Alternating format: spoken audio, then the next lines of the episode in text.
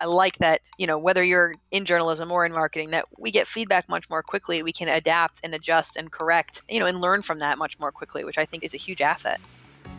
As journalists take on more responsibilities like social media and promotion, the lines between editorial and marketing continue to blur. This isn't necessarily a bad thing, provided you're upfront about what you're trying to do. I'm Michael O'Connell. This is It's All Journalism. Melanie Deziel has been on our podcast a few times. She's a brand storytelling consultant and the founder of StoryFuel, which helps teach marketers how to think like journalists. Today, Melanie joins us to talk about her new book, Content Fuel Framework, which gives content producers a way to systemize their creativity. Welcome back to the podcast, Melanie. Thanks for having me back. It's been a while. Yeah, it, has been a while. You've had a kid since we last spoke. I was um, a little um, busy. Andrew wrote this book, but uh, yeah. be- before we get into the discussion about the book, I want to ask you sort of a waggish question.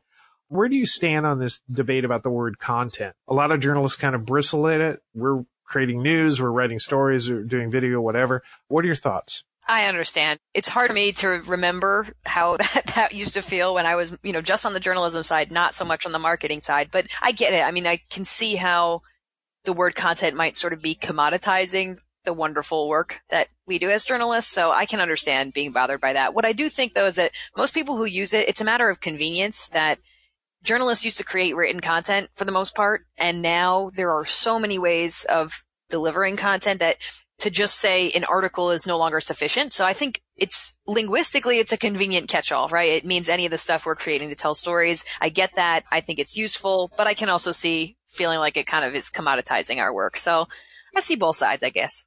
Yeah, I feel like they're the same people who uh, get into lengthy arguments about whether or not to use the Oxford comma.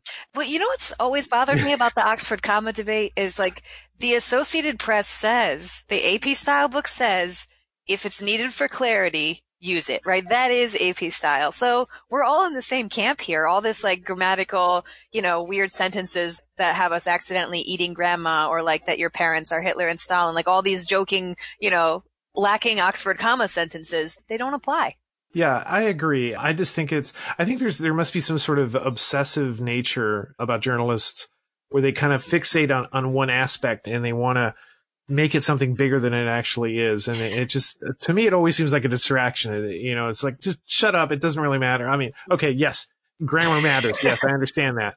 But let's just move on. Moving on with the conversation, you, you talked about content, you know, written content and how journalists these days produce a lot of different content. And I see that sometimes as a challenge of, you know, maybe you're a good writer, maybe you're a good interviewer or whatever, but we're also supposed to, you know, push out our content and market it and, mm-hmm. and, and get, try to, you know, get people to read it. So what are your thoughts on that? I mean, it's definitely tough. I miss the days when we could just sort of like write a story, submit it, and then move on to the next one. Like those were the golden years. We didn't even know it. We didn't know how lucky we were, right? that that was the end of the assignment. And now I've heard some upsetting things from journalists who, you know, come from that time period and are now being incentivized based on how many Twitter followers they have. And I mean, that's a whole different ballgame. That's not what most of us were trained to do. So I think it's definitely stressful. I can see feeling really overwhelmed by how much our jobs have changed and how much is now our responsibility. Like we're responsible for, you know, what the circulation team used to be responsible for, you know, and in some cases we're responsible what the marketing team used to be responsible for. It's a, it's a lot. But I do think that what's what I like about it is that it's given us a chance to have a deeper relationship with our viewers. In the print days, it was like, you know, whoever you ran into at the diner telling you what they thought about your story, you know, and, and that's where you had to face those conversations. And that was really your only chance to see sometimes what difference you were making. And I, I like that, you know, whether you're in journalism or in marketing, that we get feedback much more quickly. We can adapt and adjust and correct, you know, and learn from that much more quickly, which I think is a huge asset. I agree. I think one of the great things about digital journalism is it gives you this opportunity to have this conversation with your your audience. And actually, you know, a lot of the success that you get in this realm is you know establishing that relationship so that you're not just you know we're not all broadcasters anymore we're not we're not just on the on top of the mountain sort of delivering our message we're you know we're listening to people finding out what news they really need, kind of need but it's still kind of problematic sometimes you know not having those skill sets maybe this is a good transition to, to, to, you talking about your book. One of the aspects of it that you kind of talk about is, you know, you're helping creative people to sort of market their content. or systemize their creativity. How do you do that? So, I mean, one of the things that I think a superpower most journalists have that they don't even realize is this ability to always find a story right? I mean, you never just don't put the paper out or don't update the website because you couldn't think of anything that is a completely foreign concept. And I think for a lot of other adjacent disciplines, you know, if you're in communications, PR, marketing, you know, you're an entrepreneur or trying to build your personal brand, that comes a lot less naturally. You know, there is a, a tremendous amount of, I don't know, writer's block, creator's block, some version of what am I posting today? What am I talking about today? And so the book is really trying to pull out of my brain and, you know, out of my background as a journalist, how do we do that? How do we consistently find new ways to tell stories? How do we consistently find new angles on the same stories? You know, say something different. How do, how do we even do that, you know, for all eternity? And so it walks through a system of focuses. You know, what are we talking about? What's the story about? And then formats. How do we bring that story to life? And so I think what you were just hitting on is really the explosion of formats that we've seen in the last I don't know, 15, but especially the last like, you know, five years. I mean, now we're, now we've got newsrooms trying to figure out how to make it on TikTok. That's not a problem. We weren't doing vertical lip sync videos five years ago. like these are totally new storytelling formats that we're having to figure out how to think in these new ways. And so it may come less naturally, or maybe you're not as well versed in some of these other formats, trying to figure out how do we line up the different focuses, you know, the different themes and lenses that we can tell our stories through and all these different ways that we have to bring the stories to life. And how do we kind of mix and match those combinations in novel ways? And it's interesting, having done this podcast for about seven years, you sort of see these things come and go. You remember Periscope? Mm-hmm. And everybody was kind of obsessed with Periscope for about a year and yep. then it kind of disappeared. You mentioned TikTok. You know, at what point is it going to stick and be something really kind of useful and that everybody's going to know and master, or it's going to kind of go by the wayside because we've moved on to something else that's more fun? What's interesting is, you know, the specific platforms, the specific application rather may change over time, right? Like Vine is gone. We're not doing six second square videos anymore. But that whole lesson did teach us about kind of micro content and creating short form video, which is sort of, you know, brought back to life in TikTok and Byte and, you know, the fact that short form video is now possible on Instagram, on Twitter and other places. Same thing with Periscope. Maybe Periscope as a platform is not necessarily around anymore, but all these platforms are now offering live video as a format. You can do live video on Instagram, on YouTube, you know, Twitch is huge for gamers. So there's definitely sort of like lessons buried in some of these blips of platforms. You know, we're still learning how to tell stories different ways, even if that, you know, that specific application doesn't stick around long. Are you able to apply any of the lessons that you give in the book? Well, let me ask you this in two parts. One in the the writing of the book, and other in the actual promotion of it. Yeah, absolutely. It's it's been a little bit of a challenge. So I, I, I wonder if, if journalists have this problem too, especially if you're trying to sort of establish a personal brand. You know, you maybe you're trying to maintain a personal blog and all your social channels. Our version of the cobbler's children's shoes, you know, where it's like you, or like hairdressers maybe don't have the best hair, nail technicians, their, their nails are not in great shape. You know, the chef is eating ramen at home kind of thing it is a huge challenge to feel like I have to walk the walk and create all this amazing epic content in all these different forms to promote the book. As you know, self promotion is rarely a high paying business. So there's, there's a lot of other things I've got to focus on with the business and, you know, the new baby. So it's been tough, but I, I am definitely trying to explore different ways to, you know, to promote the book, to talk about the book, but not just for the sake of promoting it, but to actually, you know, create interesting content around it. So just as an example, one of the things I've been exploring is would it be useful to have an infographic about the book that shares kind of like quick facts in a visual, easy to easy to understand way? You know, how many pages, when does it come out? You know, those those kinds of things. Just making quick facts digestible in a visual format. If something like that would be useful, maybe I'll create that. You know, I created a, a printable sort of guide to the book that people can use to kind of follow along with it. That might be. So I'm just trying to really think about all the possible formats that are out there and, and which ones make sense, you know, because I think the last thing any of us want is content for the sake of content. And I certainly don't want to be preaching that. So trying to limit it to what's actually useful for people. I mean, the, the fact that you wrote a book, I mean, writing a book is kind of a big deal. I take it you feel like it's a big deal. It certainly felt like it. You know, I we mentioned that I, I had a baby. I actually wrote the book while I was pregnant because a fellow mom said to me, as soon as that baby is here, you will never finish that book. You need to finish it before she gets here, like, or else, pretty much. So, um, the entire time that I was on maternity leave, I was writing every single day. I mean, chapters, chapters, you know, thousands of words a day, just trying to get this book out of my soul as soon as I could. And so it was sort of a, a huge process. And then I finished the book in July of 2019 and we spent the last few months going through edits and revisions and it's certainly the biggest creative project I've ever worked on. I mean, I've worked on, you know, big interactive in-depth features that have taken two, three months to put together, but never something that's, you know, nearly a year in the making. It's draining. It's exciting. It's scary. It's, it's everything. and this is where I get to shoehorn in the fact that I actually wrote a book at one point about podcasting. But I, you know, I experienced a lot of the same sort of things. The challenge of it, the fear of it, the sense of accomplishment when it was over, the the whole editing process.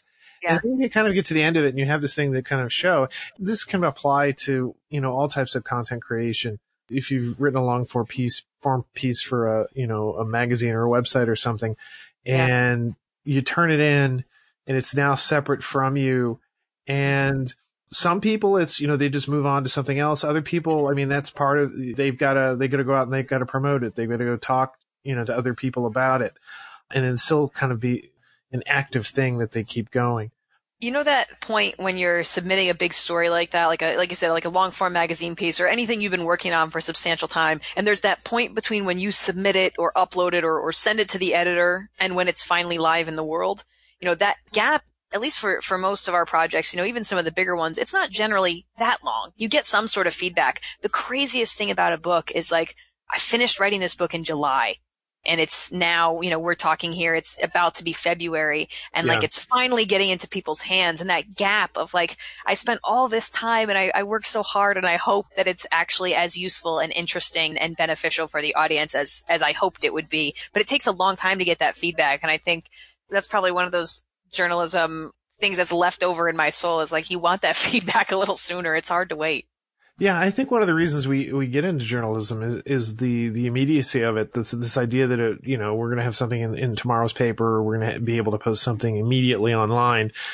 And, you know, you get feedback from readers, you get feedback from people in your office and, and it feels kind of good. But yeah, that was my experience as well. When I wrote my book, it was months and months of hard labor and then, and then nothing for a really long time outside of mm-hmm. like then you enter into the the editing process, which is a really strange protracted sort of surgery.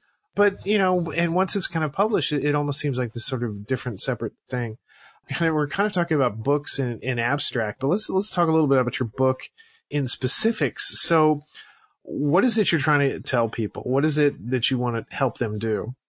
I mean, one of the the big, hairy, audacious goal, like the big giant dream goal, I guess, is I really want people to see creativity and you know this ability to come up with with ideas for stories to tell as a, a, renewable resource and something that's fully within their control and within their mind.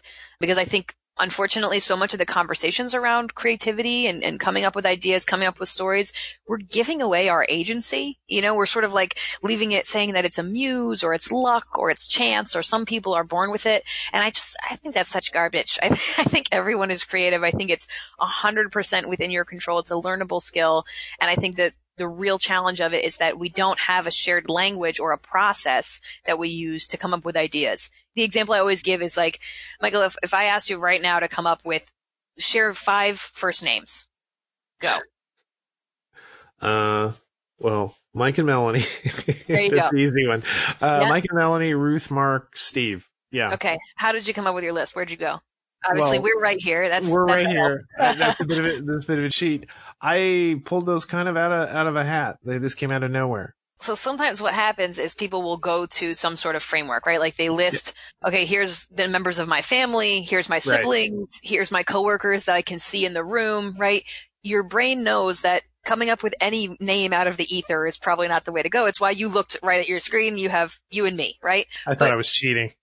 no, that's fine. That's, I mean, that's a framework. Your brain was like, give me something to hang on to, right?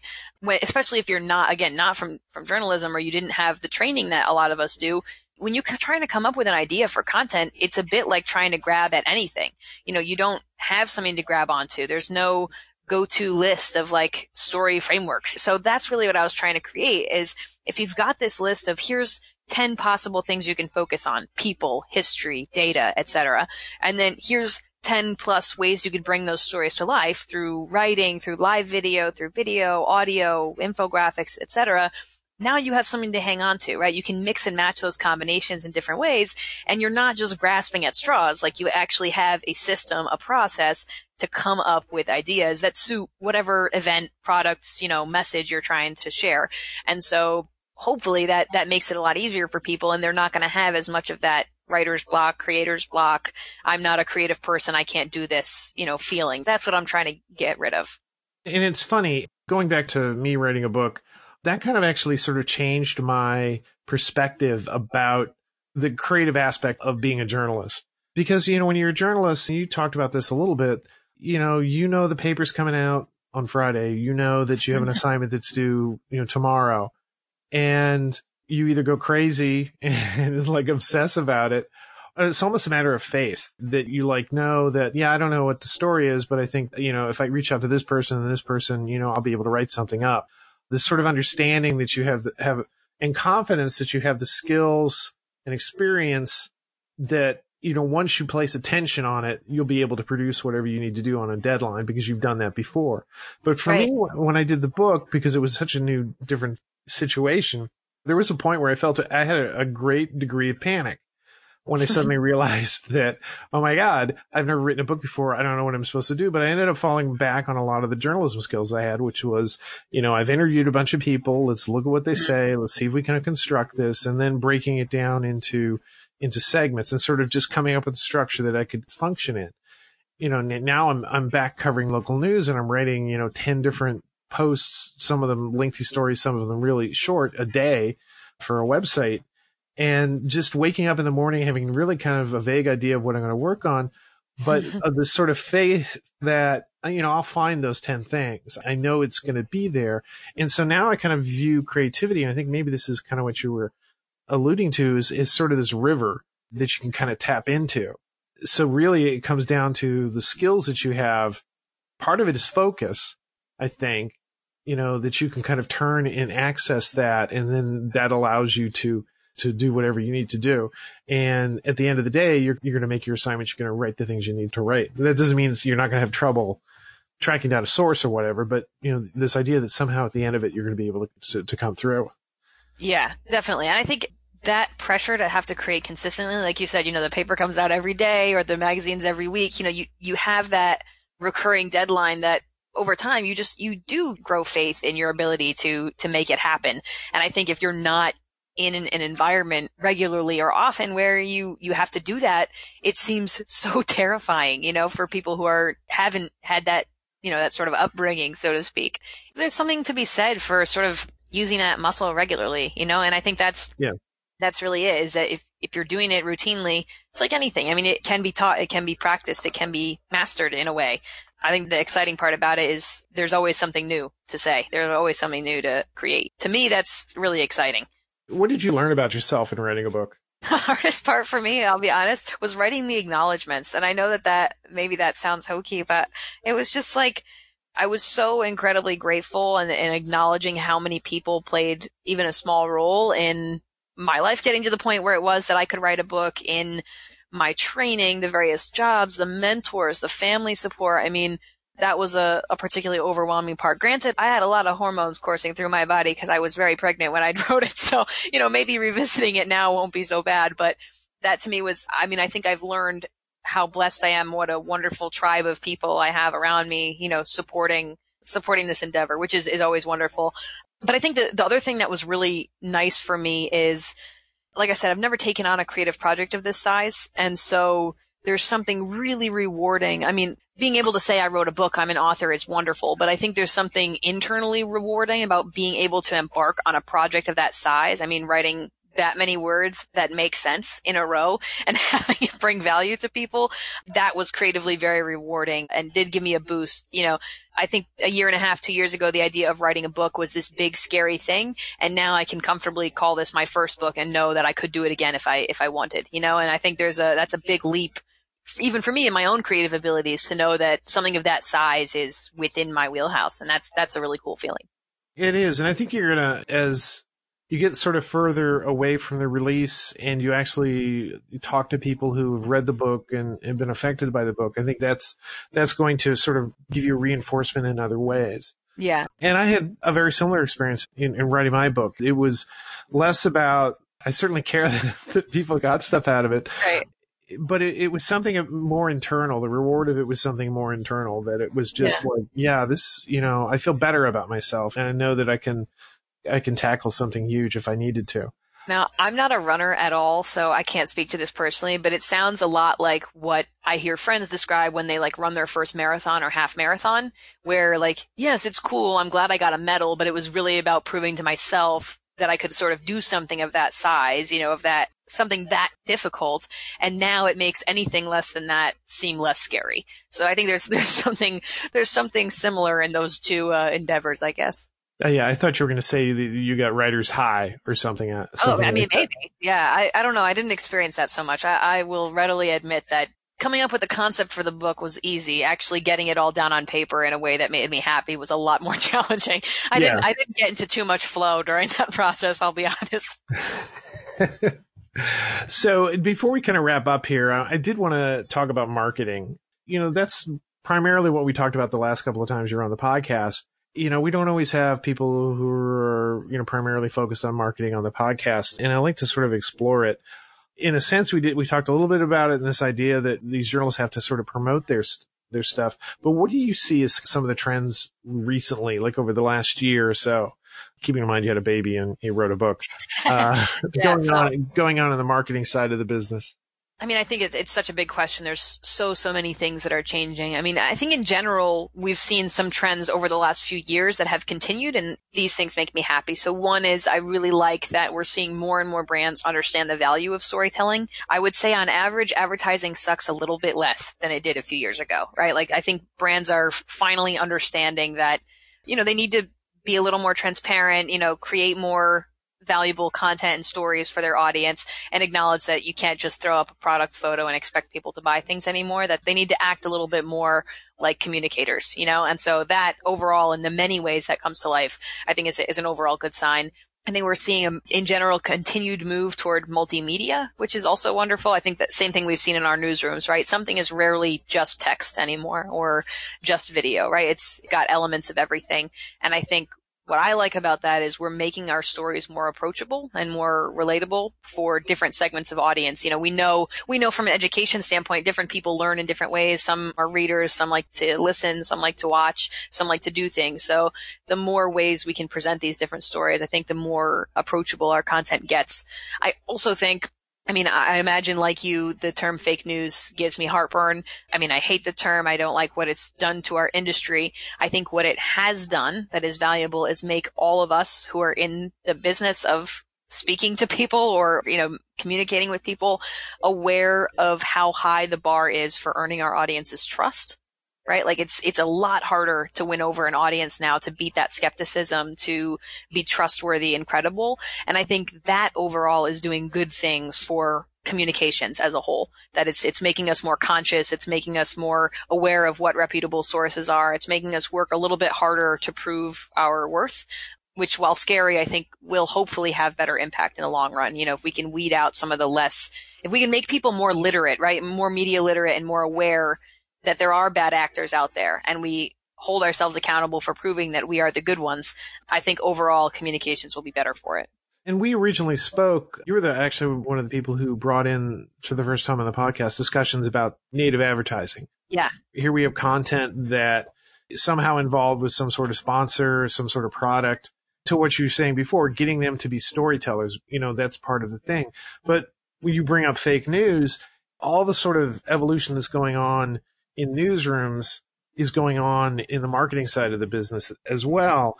You know, people who are concerned about, you know, newsrooms that, you know, whether they're expressing opinion, you know, then they turn around and they see content on the same site that, you know, has some sort of product associated with it. So yeah. then it draws into question, what does this content mean? And I think, you know, as you sort of said, media liter- literacy is, is vital at this point for all of us for people to understanding what we're doing, why we're doing it, that there's a side of our business that's actually helping to pay for your news that has some product or sponsor associated.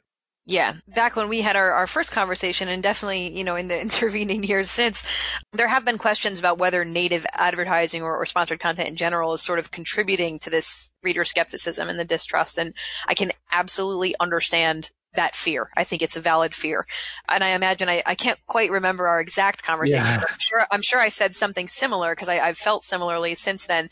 There are bad actors in every industry, right? There's bad music, bad movies, bad food, right?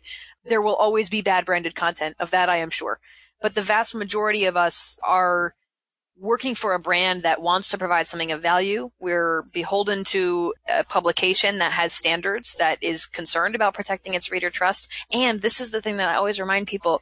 Brands spend money on content because they want people to know it came from them. So it is never, literally never in the best interest of a brand to in any way obscure or hide or, you know, be sneaky about their involvement, right? They want to be seen. That's why they're buying it in the first place. So, you know, really clear disclosure, I think goes a long way toward avoiding some of that potential fallout. And again, most of the studies we have do show that as long as it's clearly labeled and people know what they're getting into, we do actually trust content from brands, so long as it's valuable to us in some way and within their area of authority. You know, I think about every food item that we buy in the world comes with recipes on the back and nobody is upset at the brands for trying to show us how to cook something because it's a food brand and they should be showing us how to cook something. You know, we read the manuals for our product. We read the blogs of our favorite products. People line up in droves to go to an Apple hosted event, you know, full of brand content. So long as it's something we want and need and it's squarely within the brand's area of authority. You know, they're not talking about something completely random. I think brands can provide value through content just like anyone else. It just, it's a matter of finding those guardrails and staying within them. Melanie, thanks for coming on the podcast. We've been talking to Melanie Deziel about her new book, Content Fuel Framework. Good luck with it and keep in touch. Thank you. Thanks for letting me share my story. You've been listening to It's All Journalism, a weekly podcast about the people who make the news. You can find out more about us and download past episodes at itsalljournalism.com. While you're visiting our website, why not sign up for the It's All Journalism newsletter? You get all the latest info about our podcast, including episode notes and news about live events and upcoming interviews. Go to itsalljournalism.com to subscribe. It takes a lot of people to create an episode of It's All Journalism. Nicola Grisco produced this episode. Amber Healy wrote our web content. Nick Dupre wrote our theme music. Amelia Brust helped with our booking. Nicholas Hunter provided a web assist, and I'm your host, Michael O'Connell. It's All Journalism is produced in partnership with the Association of Alternative News Media. Thanks for listening.